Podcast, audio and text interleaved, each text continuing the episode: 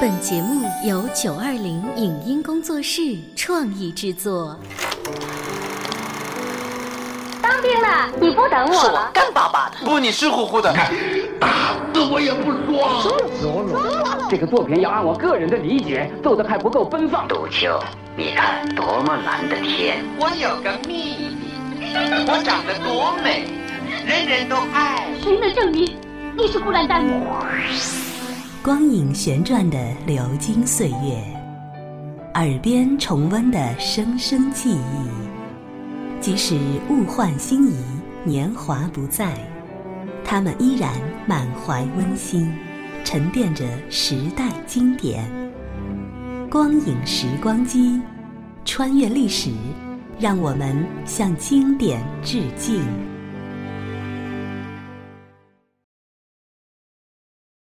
回顾经典电影，向经典致敬。欢迎收听《光影时光机》。本期节目，请您继续欣赏上映于一九七八年的英国故事片《尼罗河上的惨案》的录音剪辑。下一个调查对象该是谁呢？是鲍尔斯小姐。要是从她那副长相来看，很难判定她是个女性。如果她不是斯开勒太太的女佣人的话，小姐，我必须查明真相究竟是什么。真相？你的意思是说，你给杰克小姐打了吗啡之后，她一夜没醒？是这样，过度紧张、醉酒，加上吗啡传沉了，她都醒不了。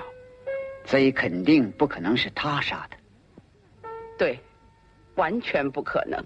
对，可是你有可能。我？是的，你，小姐。我们假设开枪的时候你在甲板上，并且看到发生的事，所以知道枪掉在哪儿了。小姐，波勒先生根据推理描述当时波尔斯小姐打死里奈特的假设情景。当弗格森先生和罗萨莉小姐在给贝斯纳大夫帮忙的时候，你完全有可能离开昏迷的病人，跑到这儿来捡起那枪。在弗格森先生回来找枪之前，你有足够的时间。然后你可能跑到左贤多尔太太的客舱，杀死他。胡说八道！我干嘛要杀多尔太太？因为他父亲梅尔修是 Richie 用卑鄙无耻的经营手段毁了你爸爸，并且使你沦落为奴仆。简直胡扯！这话你听谁说的？是你亲口说的，小姐。三天前。啊！你怎么竟敢偷听别人的谈话？刮进耳朵里的。真的吗？对，是真的。就是嘛。可我干嘛要杀多尔太太？这件事都过去这么多年了。因为造成的后果使你至今心里感到不满。不，遗憾的是，小姐，我不会因为你抗议就不怀疑你。依我看，你有手段、有动机、有时机，而且还有那么一股子杀气。你的话说完了吗，波罗先生？暂且说到这儿。如果有必要，你得准备回答我进一步的问题。我绝不回答你，波罗先生，是真的，连奈特的事，千真万确，不是我杀的。对，你们都以为是我，可我没杀。安静点，安静点，小姐。我们知道你没杀多尔太太，已经证实了，证实了。谢天谢地。可赛赛蒙怎么样？他不要紧吧？好像贝斯纳大夫对他的情况还很乐观。昨儿晚上我简直疯了，我差点打死他。他会原谅我吗？会原谅你的。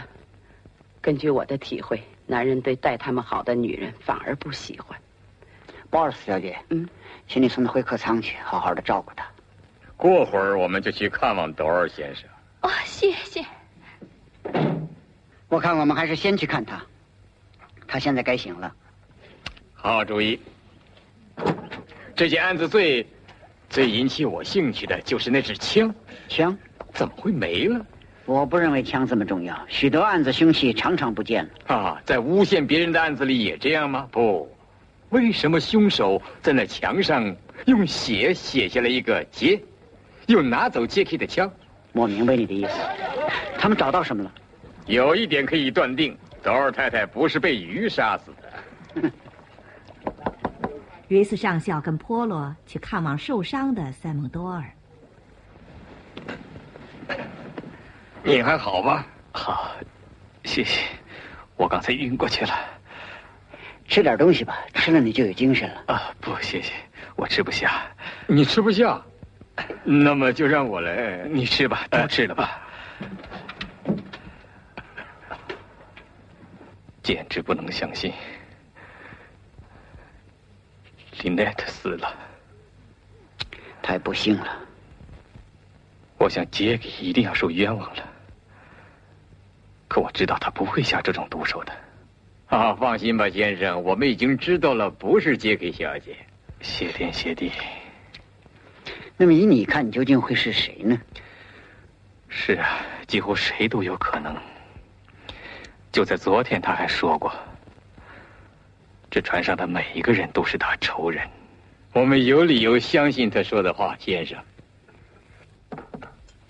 他们正说着，多尔太太的女佣人路易斯从外面进来。先生。呃，对不起，我来看看您歇的好不好。我好的不能再好了，谢谢你，路易斯。呃，尸体是你发现的，你总应该向我们提供一些情况吧？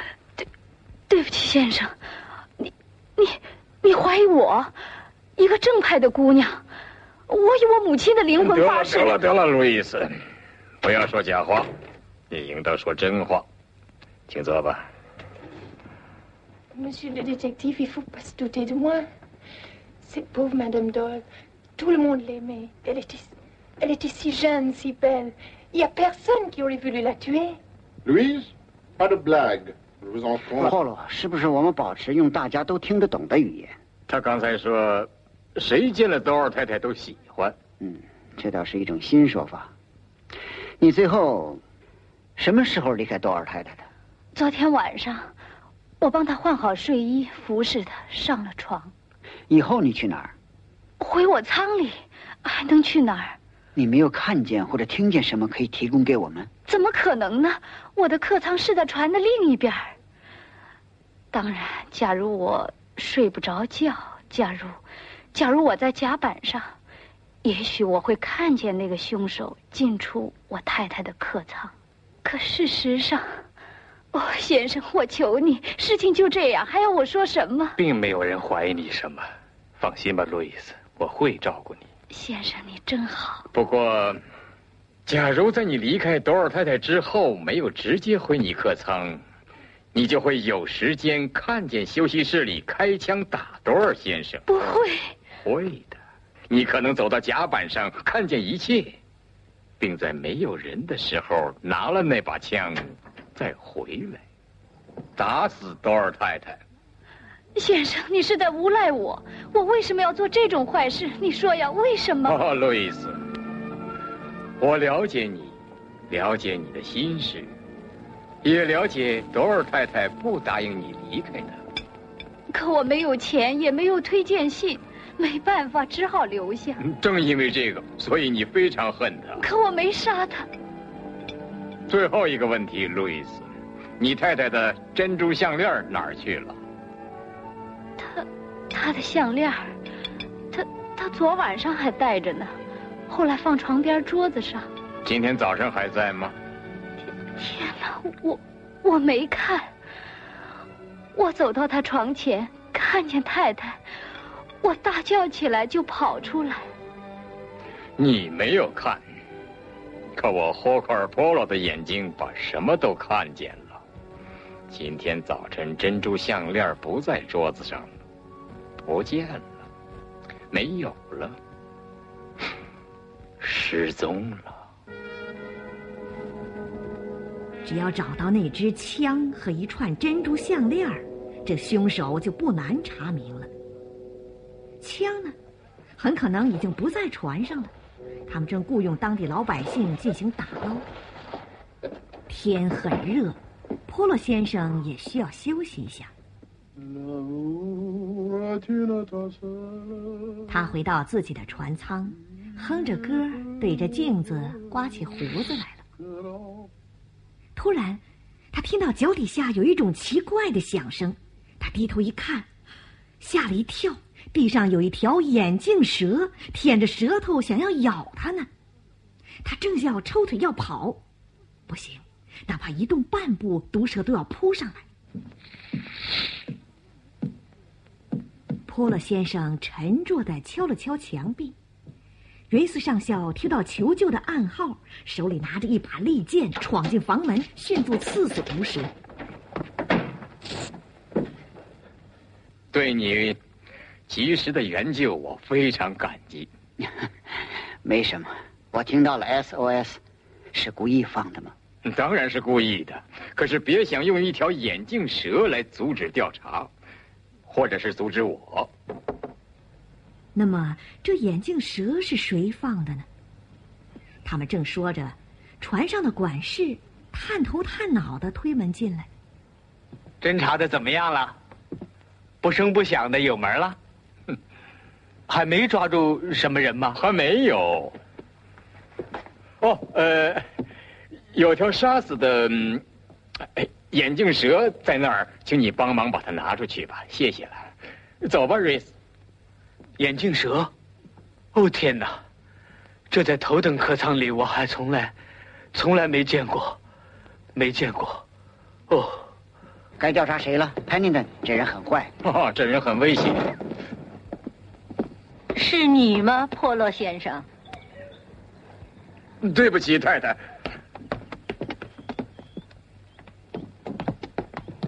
我们一块儿坐坐谈谈好吗？当然。啊，你就在德尔太太隔壁吧？是的。夜里你听见什么特别的声音吗？当然听见了。我睡觉一向很惊醒，昨天夜里砰的一声，把我惊醒了。砰的一声，一点不错，就像是开香槟酒发出的声音。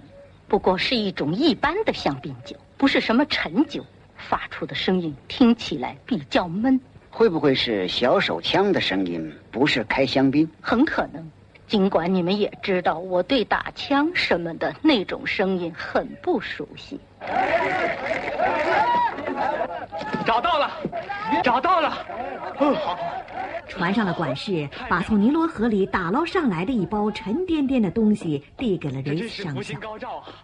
呃，对了，没错，先生们，嗨，先生们，先生们，这准是你们要找的东西啊！谢谢加德利先生，别客气。啊，毫无疑问，这是杰克小姐的手枪。瑞斯上校打开布包，新式的二二修整手枪，四发的，嗯，打了两发，男用手绢还有血，用大理石烟灰缸跑沉到河底，还有我的披肩，这是你的吗？当然，我昨晚上在休息室丢的。瞧，这准是凶手用它裹着手枪，好让枪声闷一点。真不像话！这披肩是我在罗马尼亚卡洛尔王储亲自送给我的。有些人就是不尊重别人的东西，也不尊重别人的珠宝。请问你指的是什么呢，先生？我指的是波斯坦珍珠项链，原来是德尔太太的，可是被人夺去了。夺去了？失踪了。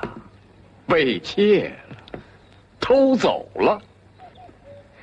你干嘛用这种常见的欧洲式的眼光看着我？项链跟我有什么关系？啊，我是个可恨的爱偷听的人，太太。我听说你很羡慕那些珠宝，而且要豁出老命来把它弄到手。这该死的巴尔斯！据我看，你对珠宝简直是着了迷了，太太。对德尔太太的项链垂涎三尺，而且你下决心想弄到手，甚至不惜盗窃或者谋杀。你不否认吧，太太？我能想象出你昨天晚上在甲板上等候德尔太太睡觉时的情景。托勒先生根据推理描述他当时作案的假设情景。等舱里没人的时候，你抓住机会拿走那把枪，到德尔太太的舱里。你知道她丈夫不会在那儿，你打死他，然后从他床边的桌子上拿走项链。把话收回去，否则我就拼着命来控告你对我恶意重伤。我要更加拼命的在船上搜查那串项链，特别是在你住的那间客舱里。太太，祝你下午愉快。你这个臭不可闻的法国小人，比利时小人，太太，对这位老太太非得这么粗暴吗？你好像对谁都怀疑一番。都有道理的，上校。老太太就不会杀人了，项链肯定在她手里。问题是，她是不是为珠宝而杀了人？加德利先生，祝你顺利。什么事儿？我们马上起航吧。我已经下命令了。这会儿轮机员正在那里点火生气呢。干嘛这么急呀？跟你说，我的朋友，我感到有不祥之兆。越早赶到瓦迪哈拉法越好。我把这些东西收好。好吧，我们开始搜查那串项链吧。卡纳克号游艇又起锚开航了。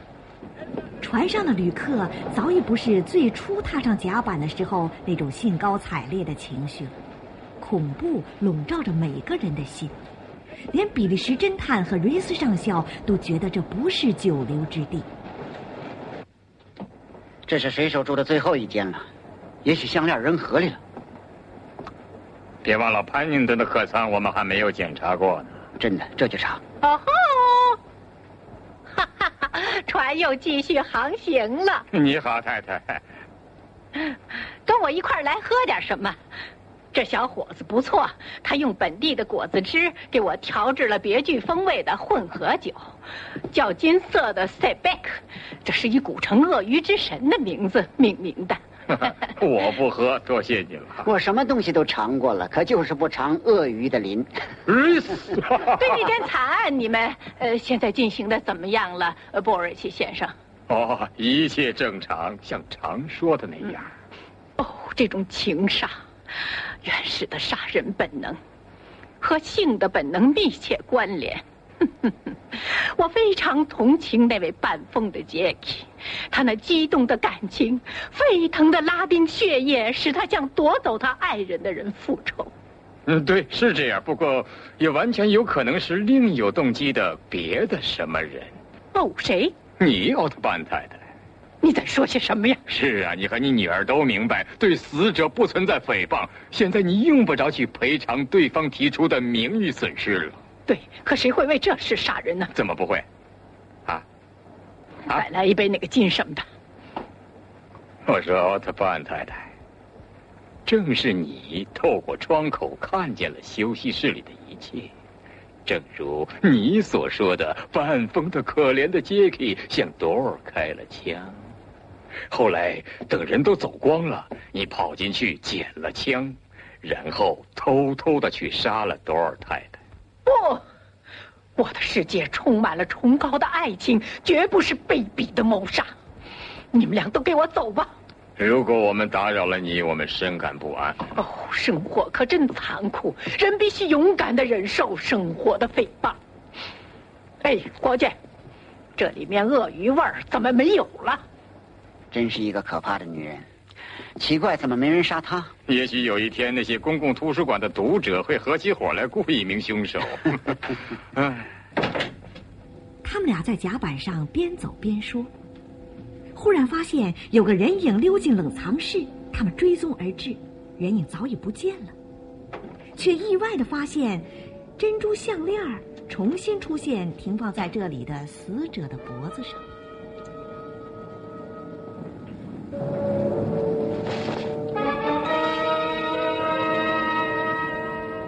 哼，范斯凯勒太太愚蠢到想捉弄我霍克尔波罗。你没有确凿的证据证明是他偷的。送还项链这件事丝毫也不能说明他不是先杀人然后再窃取项链的。他们很快的来到林内特的美国律师潘尼顿的住处，他不在。管他呢，对于侦探和上校不存在禁区。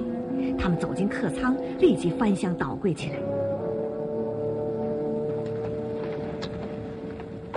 潘宁顿，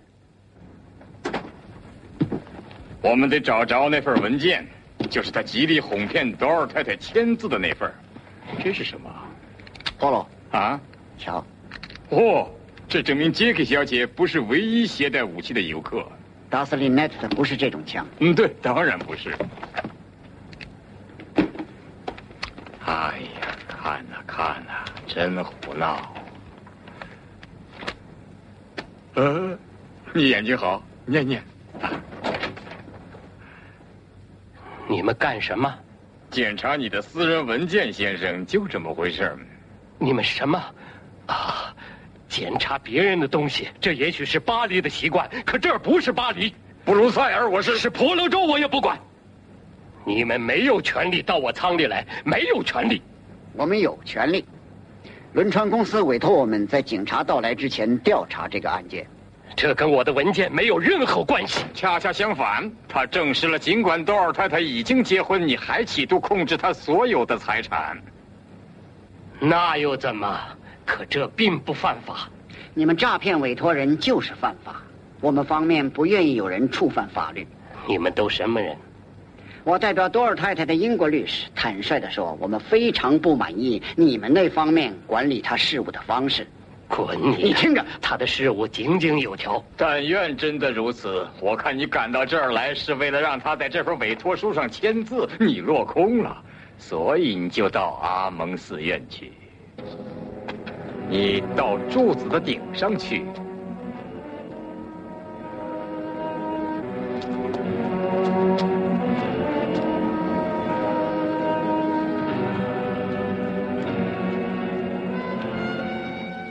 从那儿推下一块大石头，差一点把他砸死。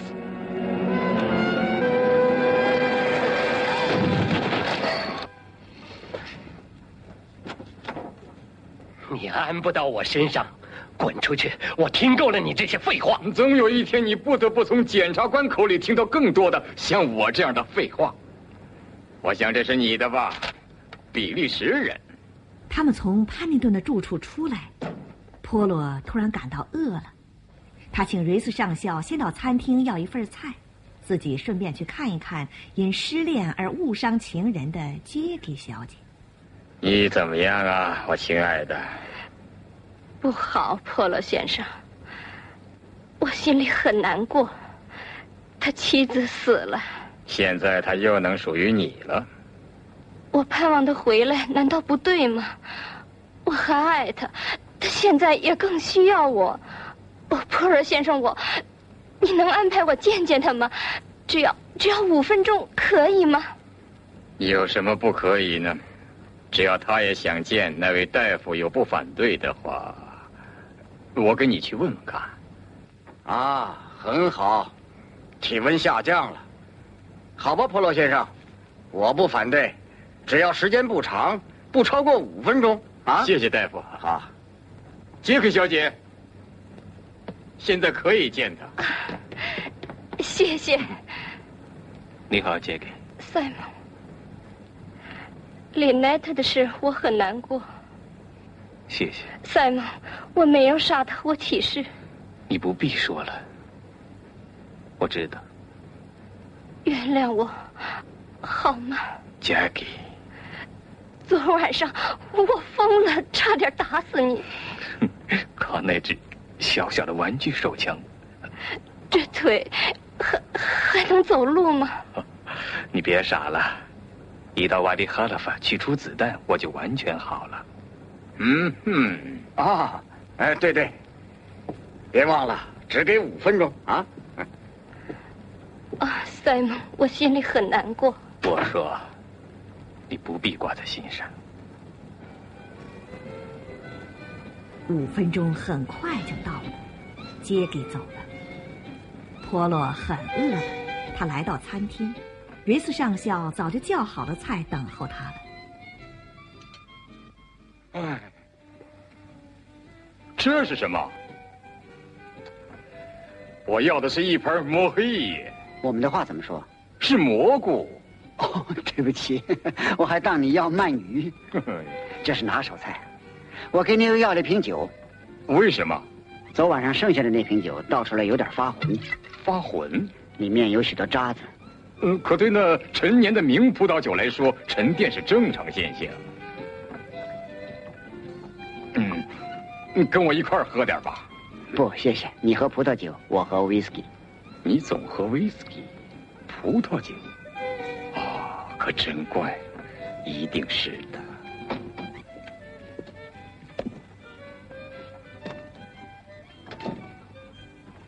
可以吗？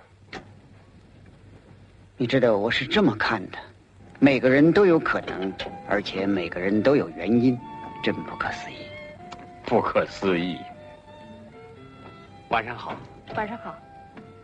他们正聊着昨天的葡萄酒发浑的事儿，杰给小姐来了，管事正招呼她坐下。突然从外面传来的惊叫声，游艇上的服务员发现林内特的女佣人路易斯躺在血泊里。波洛赶到现场，发现死者手里还捏着一张撕破的钞票。请贝斯纳大夫。呃，是先生。你看这是什么？钞票，像是一张一千法郎的，肯定是讹诈。他一定知道打死林奈特凶手的内情。看我们有多傻！哦，我知道了，知道了。今天下午他怎么说的？假如我睡不着觉的话，假如我还在甲板上。也许我会看见那个凶手进出德尔太太的客舱，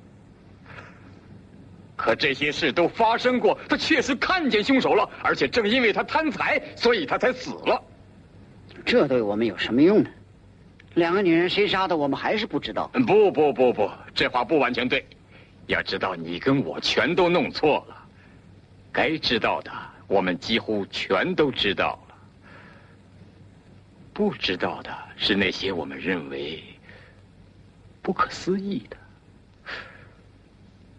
不可能啊！啊，谋杀，谋杀，又是谋杀！是啊，死了不到一个小时，喉管割断了，是把很薄的刀。像这把，太有意思了，大夫。你能肯定你的刀没丢吗？什么？那么你认为是我，卢德维希·贝斯纳，杀了这位可怜的女佣人吗？啊，我的天哪！下层社会的那些丑闻跟我有什么关系呢？他们又不是得了精神病，而是兽性发作。把尸体抬到冷藏室去。是先生。你有底了啊！我得承认，我可是一点不明白。路易斯的死使波罗茅塞顿开。当他来到塞姆多尔那间船舱的时候，小说家奥特伯恩太太神色慌张的跟了进来。贝斯纳大夫把路易斯被杀的事告诉我了，我必须立刻跟你们还有多尔先生谈一谈。我要是你，我就不进去。大夫正发火呢。好心人，这我知道。那个德国人发火拦不住我。跟你说，我知道。多尔先生，我知道谁杀了路易斯。什么？你说你知道谁杀了路易斯？安静，安静，别大声嚷嚷。还有你，奥特伯恩太太，我不许你来这儿。我的病人在休息。可我必须来，这太重要了。事儿我都知道。我全告诉你。呃，你听好了，我可不愿意让人用胳膊撞我。这里是光影时光机，稍后欢迎您继续收听。以上节目由九二零影音工作室创意制作，感谢您的收听。